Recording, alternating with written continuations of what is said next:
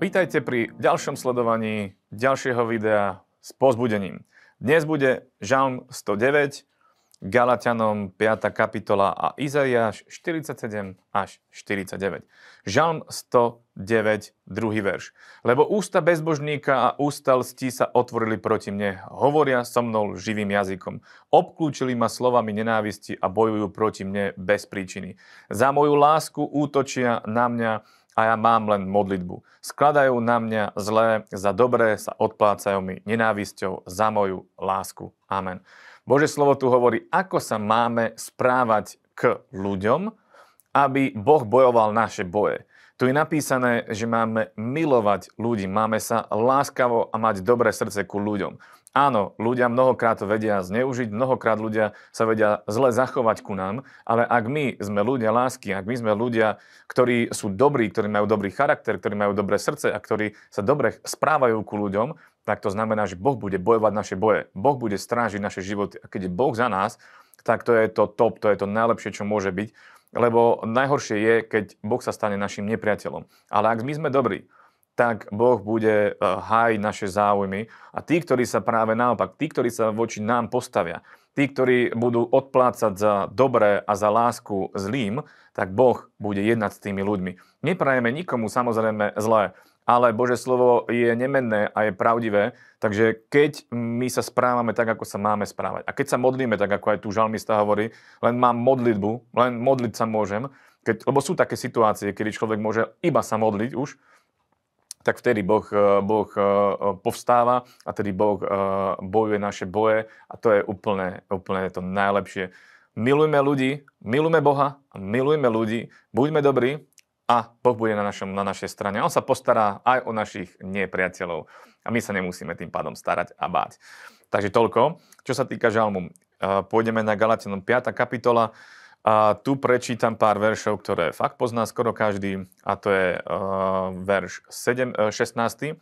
Tam je napísané, choďte duchom a nevykonáte žiadosti tela. Veľmi jednoduché konštatovanie, ale úplne kľúčové na to, aby sme žili spravodlivý a dobrý, dobrý život. Choďte duchom. Je to veľmi jednoduché. Keď máme Svetého Ducha a keď chodíme s duchom, keď chodíme s, s Svetým Duchom, tak nebudeme vykonávať žiadosti tela, pretože duch bojuje proti, proti nášmu telu a, a duch je ten, ktorý nás vedie k tomu, aby sme žili dobrý a spravodlivý život, aby sme sa vyhli každej úskočnosti satana, kadejakým jeho zvodom, vždy nás vie varovať, keď ho počúvame, keď reagujeme, tak on nás vždy varuje a mení okolnosti okolo nás. Takže jednoznačne choďte duchom a nevykonáte žiadosti tela. Ale chcel by som tiež prečítať ďalšie 4 verše, 22. verš, tam je napísané, ale ovocím ducha je láska, radosť, pokoj, zhovievavosť, dobrota, dobrotivosť, vernosť, krotkosť a zdržanlivosť. Proti takým veciam nie je to zákona. A tí, ktorí sú Kristovi, ukrižovali svoje telo s jeho vášňami a žiadosťami. Ak žijeme duchom, duchom i choďme. Nebuďme žiadostiví prázdnej chváli, navzájom sa e, vyzývajúc jedným druhým závidiac. Amen. Božie slovo tu hovorí, ale ovocím ducha je láska, radosť, pokoj a tak ďalej a tak ďalej. Čo to znamená? Kusom o tom, o tom nad tým rozmýšľal, o tom rozmýšľal a prišiel som na to, následovné. Človek, ktorý trávi veľa času s Bohom a so Svetým duchom, tak automaticky jeho duch, jeho vlastný duch začne sa meniť, pretože ak ste, ak ste spojení so, so svetosťou, ak ste spojení s kráľom kráľov, s Bohom, ktorý je všemohúci a mocný, tak není možné, aby náš, e, náš život sa nemenil, aby náš duch sa nemenil. Ale tak ako aj pri rastline. Ovocie sa dostaví časom.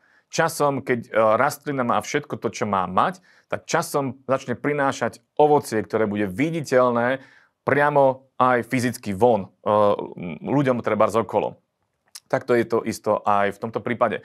Ak žijeme skutočný vzťah so Svetým duchom, intimný vzťah so Svetým duchom, tak začneme prinášať ovocie, ktoré bude viditeľné na našom charaktere. A to je láska, radosť, pokoj, zhovievavosť, dobrota, dobrotivosť, vernosť, krotkosť a zdržanlivosť. Toto bude viditeľné na našom duchu, pretože spojení so Svetým duchom jednoducho dochádza ku premene a náš duch sa formuje a v našom srdci je láska, radosť, pokoj A to je úplne, úplne fantastické. Takže žijeme so Svetým duchom, dennodenne majme s ním obecenstvo. Keď nám hovorí, že čo máme robiť, tak robme. Keď nám hovorí, že čo nemáme robiť, tak nerobme. Je to veľmi jednoduché.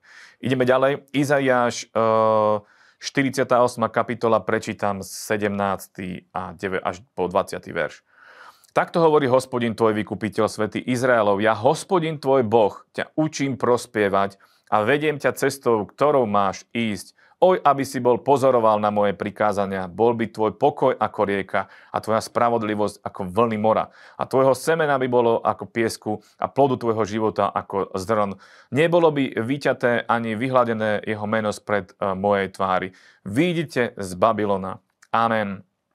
Takto hovorí hospodin tvoj vykupiteľ, svätý Izraelov. Ja, hospodin tvoj Boh, ťa učím prospievať a vediem ťa cestou, ktorou máš ísť. To je úplne fantastické, lebo tu je napísané, že Boh nás učí, čo máme robiť, ako máme prospievať. On nie len to, že nám dá niečo, ale on nás naučí, ako to máme získať. On nám ukáže cestu, ako sa k tomu máme dopracovať. Samozrejme, že my musíme urobiť tiež svoj podiel práce, ale Boh je ten, ktorý nás vedie a učí nás, vyučuje nás, ako otec vyučuje svoje deti.